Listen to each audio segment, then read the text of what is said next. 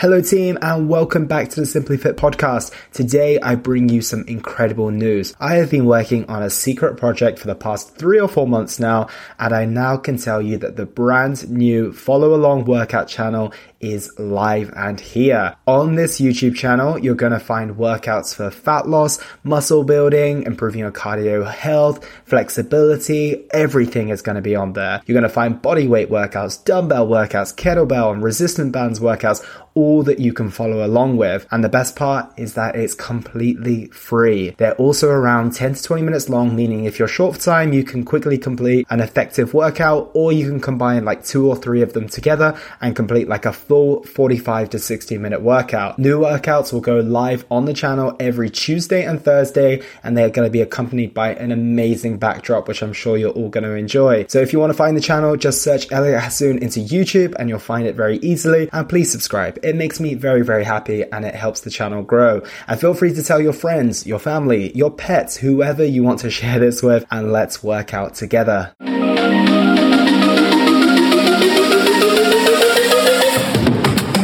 Welcome to the Simply Fit podcast. I'm your host, Elliot Hasoon. In this podcast, I'll be looking at three key questions related to fitness, nutrition, and mindset.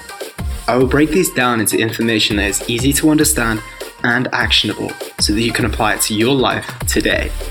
This podcast will give you all you need to improve your health and well being once and for all. So sit back, listen, and most importantly, take action. Hello, wonderful people, and welcome back to the Simply Fit podcast. Today I have episode 27 for you. And I feel like it's been a while since I've done an episode of the traditional format, and that's exactly what we have for you today.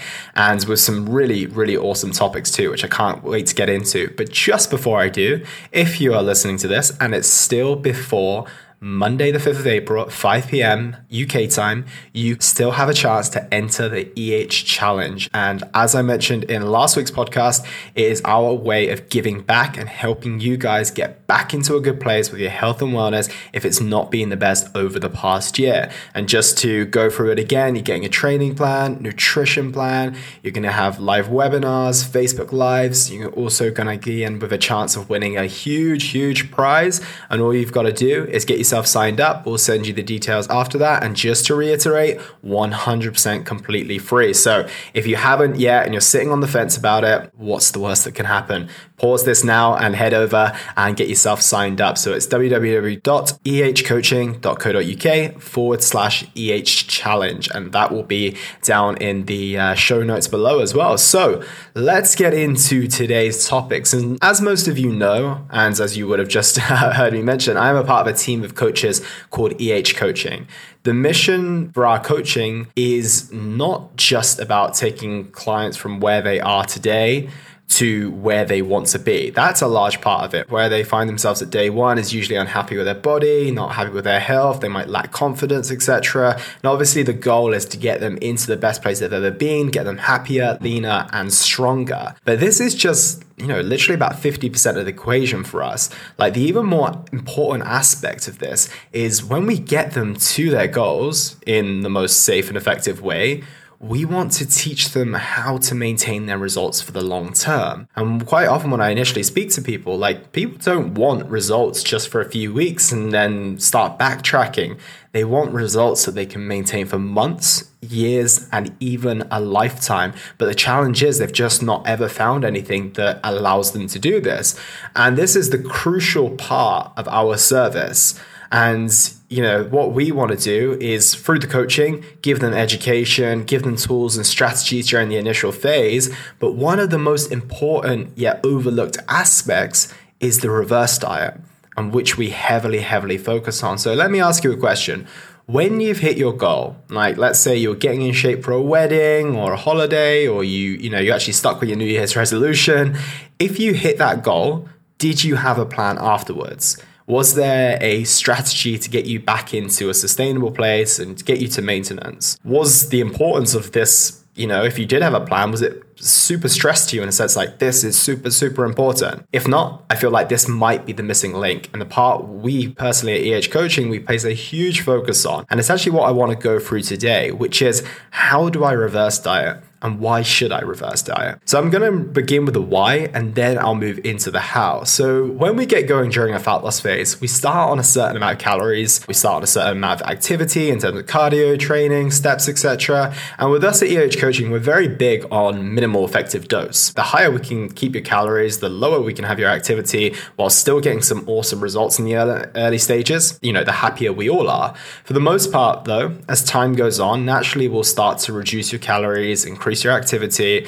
And if you've got more body fat to shift and you want to get leaner, then we may end up taking you to a fairly unsustainable place. And I repeat that, we will potentially take you to an unsustainable place.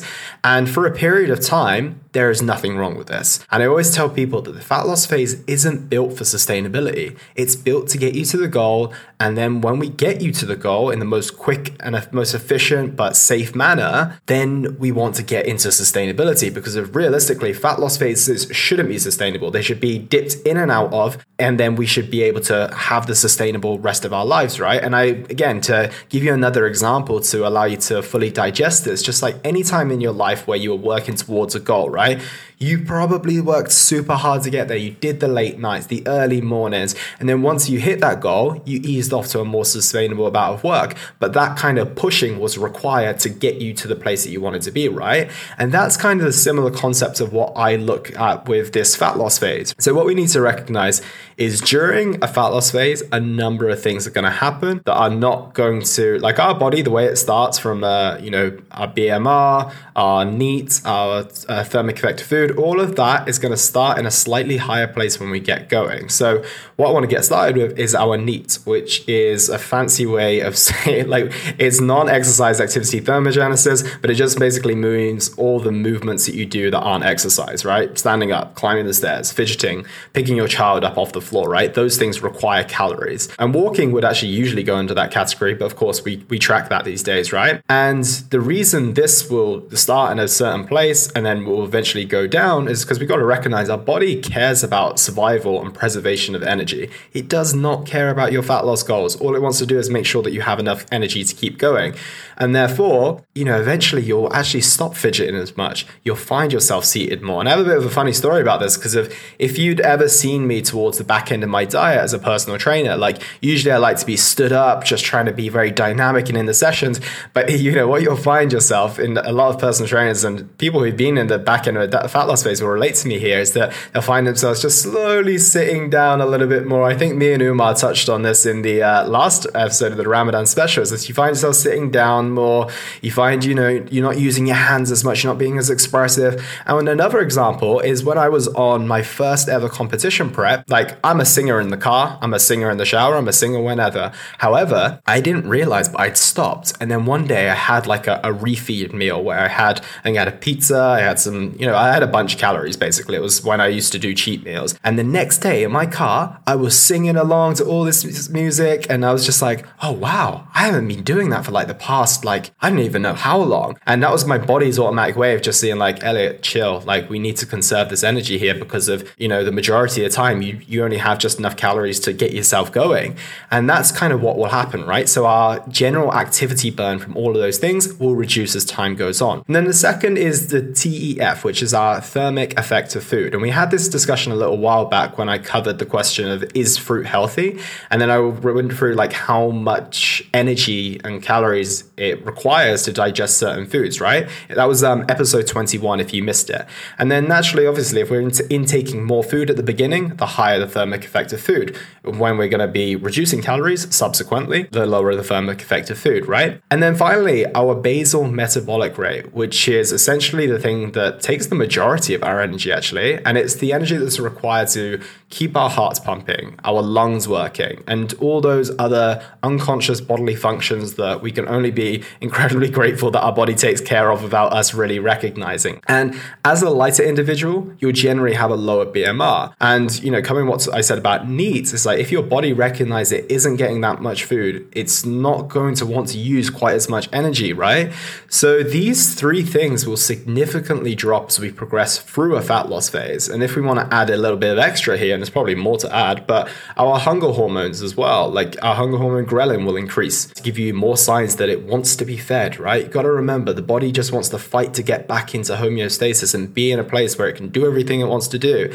And then your satiety hormone, which is more commonly known as leptin, will decrease. So it actually takes you longer to feel satiated. And therefore, your desire to want more food is going to be prevalent. So, not an ideal combo, especially as you're coming out of the dieting phase, right? It's very easy to ignore those signs, even if they are very primal and physiological when you've got that goal in mind. But we've got to really think about when we come out of the fat loss phase, right? So, the reality is, as well, is that these things, they don't return to baseline as soon as we just start eating again. Um, and it also makes sense that we can't go back to just throwing more calories in. We can't just bump up calories by 600 a day and go back to where we started if your metabolism isn't quite firing the same way it was when we got going. So, this is why we need a strategy, like to ensure that we get you back into a sustainable place in a strategic manner and in line with your metabolism, your hormones, and so that we can facilitate the process of them returning to the baseline without just throwing in food and just being like, you know, handle this, even though, you know, we've got down regulated processes going on that weren't the same as when we got started. So that's the reason why we reverse diet, and you can probably understand why. And now I want to go through how we do this. And when we start with a client who's about to go through this process, my first question to them is what does sustainability look like to you? And I think that's a very important question because in reality, this is not black and white. This looks different for everyone. Like I'm personally happy to train four times a week, do a cardio session, and even just do 10,000 steps across the week every single day. That's, that's totally fine with me. But some people may want to only train three times per week. They may only want to do 6K steps. And that's totally fine. It's all just important to recognize and find out what they feel sustainability is first. And you know, because if, if it's not sustainable in a client's eyes or the person you're working with, or you yourself as an individual who's about to go through it, it's not going to be sustainable, right? And there will be time where someone might suggest like a super low amount of activity, and I'm obviously going to tell them that it's going to be wiser to do more so we can put more calories back in and have a better chance of maintaining results, right? So it's, it's about coming to a happy medium. Obviously, for instance, if you are doing 30 minutes of cardio and an extra training session per week, your capacity to take on more calories on a day to day basis is naturally going to be higher, right? And then when it comes to nutrition perspective, the question I'll get people to gauge here is I'll ask them, like, at what point during the diet did you feel good on the amount of calories that you had? Because of most of our clients who start with us, it's I don't think I've ever had anyone who just says I was hungry from the very start and the entire time. Usually we have the, the opposite complaint that um, food is too much. And then obviously we make that our initial calorie goal, right? Like the goal is to get there as soon as possible. But I would say 90%, no, I'd say almost 100% of the time, we can push beyond this as well. And then what we need to do is just kind of establish a bit of a allowable rate gain. Keep that in mind, but that's not as black and white as we'd like it to be. But if we know things are, uh, you know, based on my estimation, usually I'm like, if things are moving too quickly in terms of a scale weight or a body composition perspective, then we know that we need to just slow things down and rein it in. Vice versa, you actually find that some people during the early stages of their reverse diet, they may even drop weight in the first week, right? And that's a really, really good scenario. Like when I see that, I'm like, you know the clients think I'm a magician then, which is a great feeling to have. But it's just it's the fact that their body is ready for those calories, and I mean we it's an invitation for us to bring more back in. Um, so it's a win-win on both front. And and then when it comes to like the initial change, so I'm going to make one big change initially once someone reaches their checkpoint. As long as you know what we want to bear in mind here is the fact that if you've been in a deficit for a long time, just adding maybe 20 grams of carbs and you know just maybe dropping cardio session, it might be good, but we want want to get them into a like a quite a good place. We want them to feel the effects in the initial stages. And if you've been depleted and in a deficit for a while, then we can throw in a little bit more, not a major amount, but more than we would on a week to week basis. And then we'll continue to slowly move things back up until they're back in a place where they're feeling good physically, mentally, and the amount that they're doing on a day to day and week to week basis feels sufficient, right? And this is where it's going to be different for each person when it comes to how long, but you know, everyone will want to follow some form of the framework in terms of if we are in line with the allowable weight gain, we will slowly keep moving things up. If someone is not feeling that good and that, you know, their health just isn't getting back to a best place, we might put the body composition to a side and just be like, okay, no, the priority is getting you healthy right now. So we'll keep pushing up and keep pushing up. So as I mentioned, like the why is very clear, but the how isn't always quite as linear, which is why we are so committed to taking care of the client after they reach their checkpoint as well, and then really covering that journey in the best degree possible. So, hopefully, that gives you context and makes you understand the importance of this. So, that is why we reverse diet, why it's so important, and how to do it too. I mean, ultimately, at the end of the day, the higher the calories, the lower the activity, the easier this lifestyle will be able to maintain long term. So, that's a question I've wanted to cover for a while. So, I hope you took a lot of value from that. And we're going to transition into a training question next and one I get quite regularly, which is Is technique more important than weight?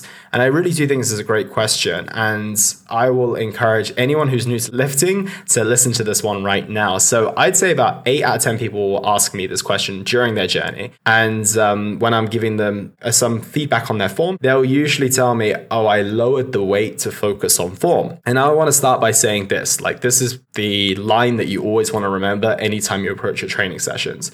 Weight and form are not mutually exclusive. And I'll repeat this weight and form are not mutually exclusive. Okay, so the, the challenge with this question in general, or lowering the weight to nail the form, suggests that they are mutually exclusive. And this is where the disconnect that comes to me. And there's going to be a lot of gray areas, there's going to be a lot of back and forth, some caveats. So bear with me here. But let's start with if you're a total beginner. When you're starting out, you should be heavily prioritizing technique. It takes months, years to condition your body, your muscles, your joints, your nervous system to handle handle heavy, heavy loads on a consistent basis. If you heavily prioritize form in those early stages, you're probably going to progress in the way in which your body can progress too. With people I see who rush up on weight, they can get the weight off the ground, they can get it off their chest, but it actually looks like the weight could break them when they're actually trying to get it into position. They're shaking all over the place, you know? And it's just like they're almost like the joints aren't ready, the nervous system isn't ready, but they can physically just get that load up. They're, just trust me, I'm speaking from experience here, right?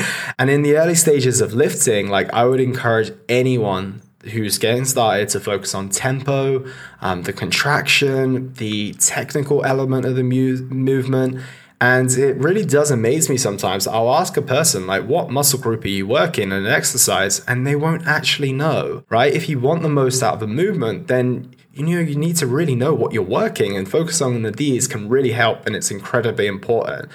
And this is where one of the caveats comes in. You also don't want to neglect adding more weight or, you know, adding more weight to the bar or picking up heavier dumbbells. You just want to be mindful of the speed that you're doing it and also like, you know, get comfortable with giving yourself feedback. Like once you understand how a movement should feel, you should begin to recognize how a movement shouldn't, right? And if the movement doesn't feel right, what should we do? Probably maintain the weight where it is, right? But um, of course, if you try to tell teenage Elliot, I wouldn't have listened to you. I was too busy to trying to get strong, trying to get big, and being led by my ego. And it happens to us all. And this is why I need to, you know, come in with this question today. And if we can try do our best. It's, I know it's hard put our egos to the side will benefit long term. And a very good way to do this, if you are struggling to kind of call yourself out on this, is using videos.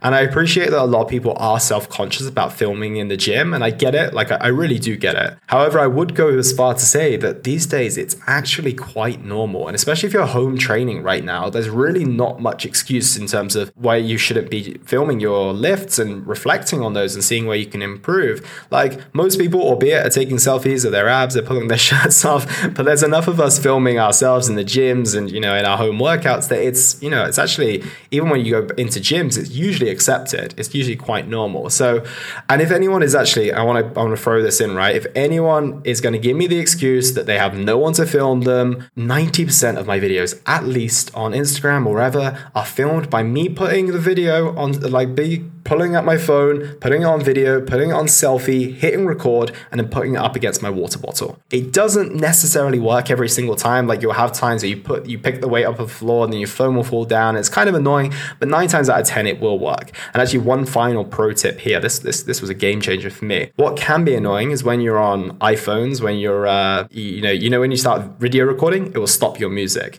However, there is an app on the iPhone. I'm not sure if it's on Android, but then again, I don't really care if you're on Android, called Media Monster. And it's basically an app that records you, but doesn't interrupt your music. And it was a game changer for me. I wish I discovered it years ago, but I digress, right? Let me get back on track here. Videos will give you the feedback that you or your ego might not be able to see. And once you start to see that you went too fast, too heavy, too low, you can course correct for the next set. And another caveat here I have trained for over 10 years now, and to this day, I still regularly check my form. Like, what we've got to bear in mind is that each time we increase the weight we're using, there's an opportunity for our form to break down. So it's not a case of like, you know, if you completed the movement to perfection at 20 kilos, it's the same at 30 kilos. It's just not the case. If you're making progress within your lifts, it's like a lifelong thing you should be doing in terms of reflecting on your training and learning and getting feedback from those videos and from yourself at all times. And now I do want to throw another spanner in the works. So this is where I mean, uh, what I was meant by bear with me here, that you don't want to come too obsessive with form. And I know that this sounds a bit counterintuitive to what I just said, but try and bear with me here. Like, I became the guy at one point during my training where I became so obsessed with form. And what actually it prevented me from doing is it prevented me from getting as strong as I could when you transition into heavier loads, sometimes you just have to accept a bit of form breakdown. It's almost impossible to avoid. And as long as this isn't every time you go into the gym, and you know, potentially when you do try the heavier weights, you get someone to spot you, then you should be okay. But when you do make that new jump to the new weight, it's likely that some of those reps are going to be a bit scrappy. And that is something you're going to have to accept. So I know that for me, I was moving up and I was like, oh yeah, it just doesn't feel as perfect as it did on this weight lower. I'll just stick with this weight lower. And you never really bridge that gap as much as you should. And now actually I want to get back to the guy who dropped the weight to focus on the form, a guy or girl, I should say. So once again, I totally get this. And again, I've been here too.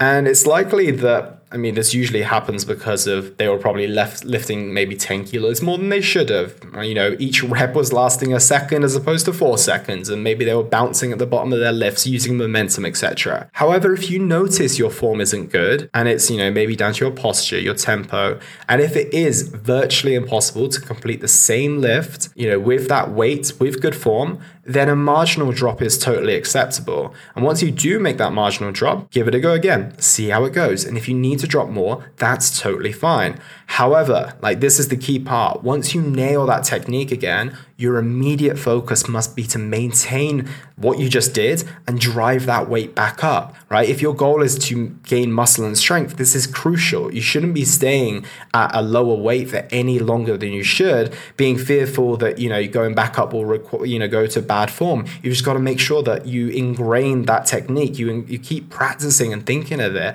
And you just want to learn and from every error that you make, recognize that if you can take that form that you got on the lower weight back up and you're patient and you're conscious of every rep and set, then you're onto something very good here. So I want to summarize all of that because I went a bit back and forth there, but weight and form are not mutually exclusive. A beginner will benefit from focusing on technique, but should not be afraid to slowly build up the weights. There will be times where your form will get a little bit scrappy, and when you're trying to progress, that's totally okay. And occasionally, you may have to drop down the weight to just tighten up a little bit. But the goal should be to push the weight back to where it was once again and get as strong as possible. So I'm pretty damn glad that we've covered those two topics because now you know the importance of reverse dieting, you know that you should be prioritizing technique, but you should also heavily have a focus on weight as well, which are three very, very good tips that you can anyone can take into their training and their journey and benefit from massively. And I want to get onto this final question today, which is an interesting one. And this topic is inspired from James Smith's recent IG video on the exact same topic which you may have seen on Instagram, and it seems to be super popular. And what I wanted to do is add my take, echo some of his thoughts, and expand on some of the things that he mentioned and provide a little bit more context, perspective, um, and just give a slightly different opinion, actually. And the question was, or the question that he was covering is should women aim to have six packs as their goals? And his answer was a pretty, you know, unanimous no. And if I'm honest, I'm going to be quite controversial here. You know, it, happens sometimes. And I say that part of me does agree with him, but part of me doesn't. And here's why, right? I'm going to start with why I do and give you a few concise points which are fairly in line with what he mentioned. And then I'm going to go into why I potentially don't fully agree with what he mentioned as well. So, firstly, from a physiological perspective, females will naturally hold more body fat than males you know, if you females listening, you know, hear this again because you're, you're going to enjoy it. From a physiological perspective, you will always hold more body fat than males. Obviously, what you do in terms of your training and everything like that may lead you to having a lot less body fat than a male, especially if that male is not training and he's not eating well, etc. But from like a evolutionary perspective, you are preconditioned to hold more body fat, right? Because you females out there, you can do this pretty incredible thing where you endure nine months of pregnancy you give birth to another human being. And if you ask me, that's pretty damn phenomenal, right? So, if we think of the primary reason why we have body fat, it's for survival reasons, it's for extra energy. And if a female needs to one day nourish a fetus inside of her and use her own energy reserves in order to do that, it makes sense that she has some extra body fat on her, right? It doesn't matter whether having a child is on the agenda or not for you right now. If you were born in a female body, it's likely to be the case. So, with this in mind, even if children aren't on the agenda for years to come, like I said, having a healthy amount of body fat, a regular menstrual cycle is definitely going to be advantageous from a, like an overall health perspective. So, that's reason number one, very straightforward. And the second reason that comes alongside this one is if you're holding more body fat generally, it means it's going to really, really require some work to get to that level of body fat and very challenging for most women. Body fat distribution is fairly different for everyone. Like some females will have popping abs and not actually have too much trouble in getting there, whereas some will have a fair amount of body fat placed on their midsection, and they might never ever see signs of abs in their lives up until the point where they're really pushing for it. They might have never seen them before.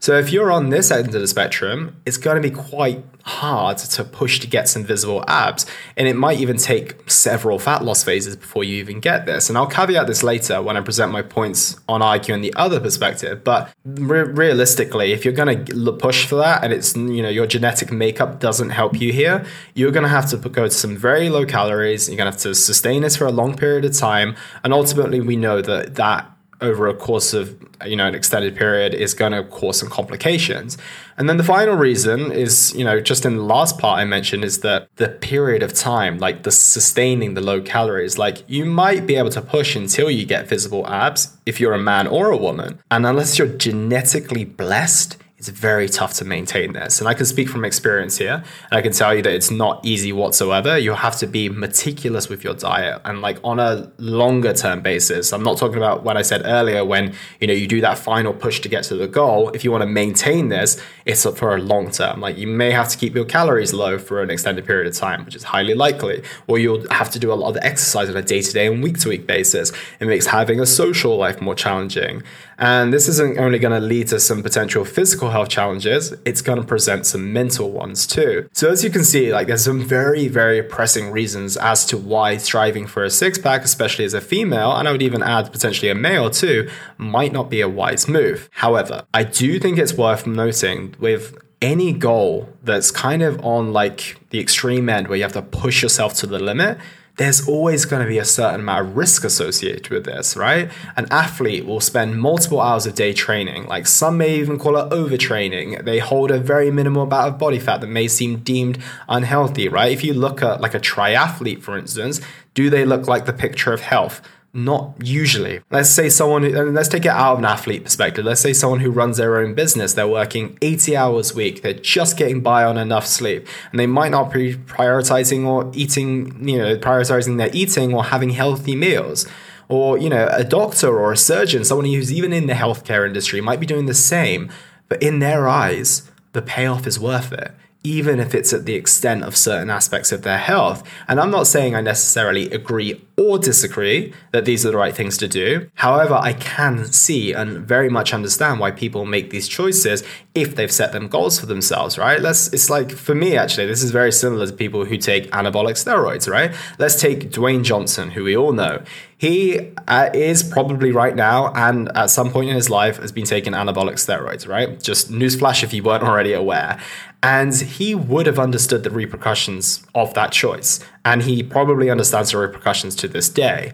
However, when it came to being The Rock, when he, you know, wanted to be superhero esque and super muscular, you know, that was required and that was a choice that he made at the time. And I'm I have a feeling he probably doesn't regret it right now, right? So I appreciate that in some situations, like when the payoff is pretty big, it makes a lot of sense for that individual. And, you know, however, some people argue that, you know, when someone is relying on their livelihood to do something, it doesn't compare to someone who just wants to get lean to, you know, go on this beach holiday. And I get that, but I don't think it's worth overlooking because we've just got to bear in mind that different individuals will want different things. And I think everyone has the right to choose the goals for themselves. And by nature, some people will opt for more extreme goals than others. And I would always encourage someone to think very clearly about their goals before setting out on them, you know, weigh up the pros and cons and make sure that at the end of the day, you make that decision that's right for you. You're very informed. You potentially have a coach or someone in your corner who, you know, cares about you to go through those things with you, rationalize those things. And then if you still come to that decision, at the end of the day, that's your choice. And it always comes down to the individual.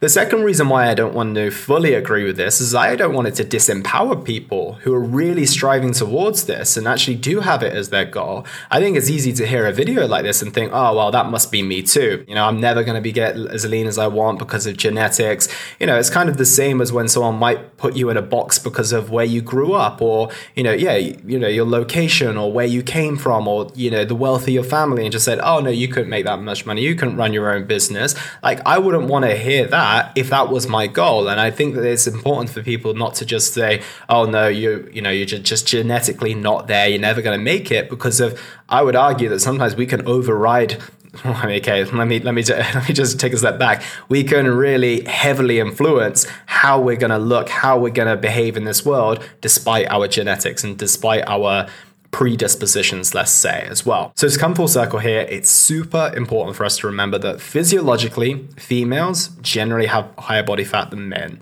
which means they will have a harder time getting visible abs. However, it ultimately comes down to the individual to make their choice and ideally make the choice that doesn't have a huge expense on their long term health. So I think that summarizes it nicely. I'd be very keen to get your take on that because I know it's quite a controversial topic. And initially, I'll be honest, when I heard him say it, I wanted to agree wholeheartedly. But then as it was going through, I was just thinking, you know, I've got some females on my roster who want to get abs. And I don't want to hear them, I don't want them to listen to that video and feel disempowered if that is their goal. However, for all the ladies out there who it isn't, you know, who are maybe sacrificing their health in order to get that goal, then it definitely would have been refreshing to hear that. Um, so it's just about making sure that we're never too one-sided on any end of the spectrum, and that's where I come in, give you my rational, my rational perspective. So that is everything from me today, guys. I really enjoyed covering those few topics. We are going to be back next week with another episode of the Simply Fit podcast. So I hope you enjoyed this one today. And finally, if you haven't already signed up to the EH challenge and it's something that intrigues you, then please do. Other than that, please screenshot this whilst you're listening now, pop it on your Instagram stories, tag me, maybe at your favorite moment in the podcast, and it would be immensely, immensely appreciated. So that's everything from me, guys. Have a wonderful, wonderful week ahead. Take care, and we'll speak soon. And that was the Simply Fit podcast. I hope you gained a huge amount of value from today's episode. I feel inspired to improve your health and well being be sure to search for Simply Fit in Apple Podcasts, Google Podcasts, and Spotify, or anywhere else you get your podcast from. And go ahead and subscribe so you don't miss any future episodes. Also, if you like the episode, please don't forget to give it a 5 star rating. I'd love to hear your feedback or any questions you have. So reach out to me on social media. You'll find me on Facebook and Instagram at Elliot Hasoon. Thank you so much for listening, and I look forward to talking with you all on the next one.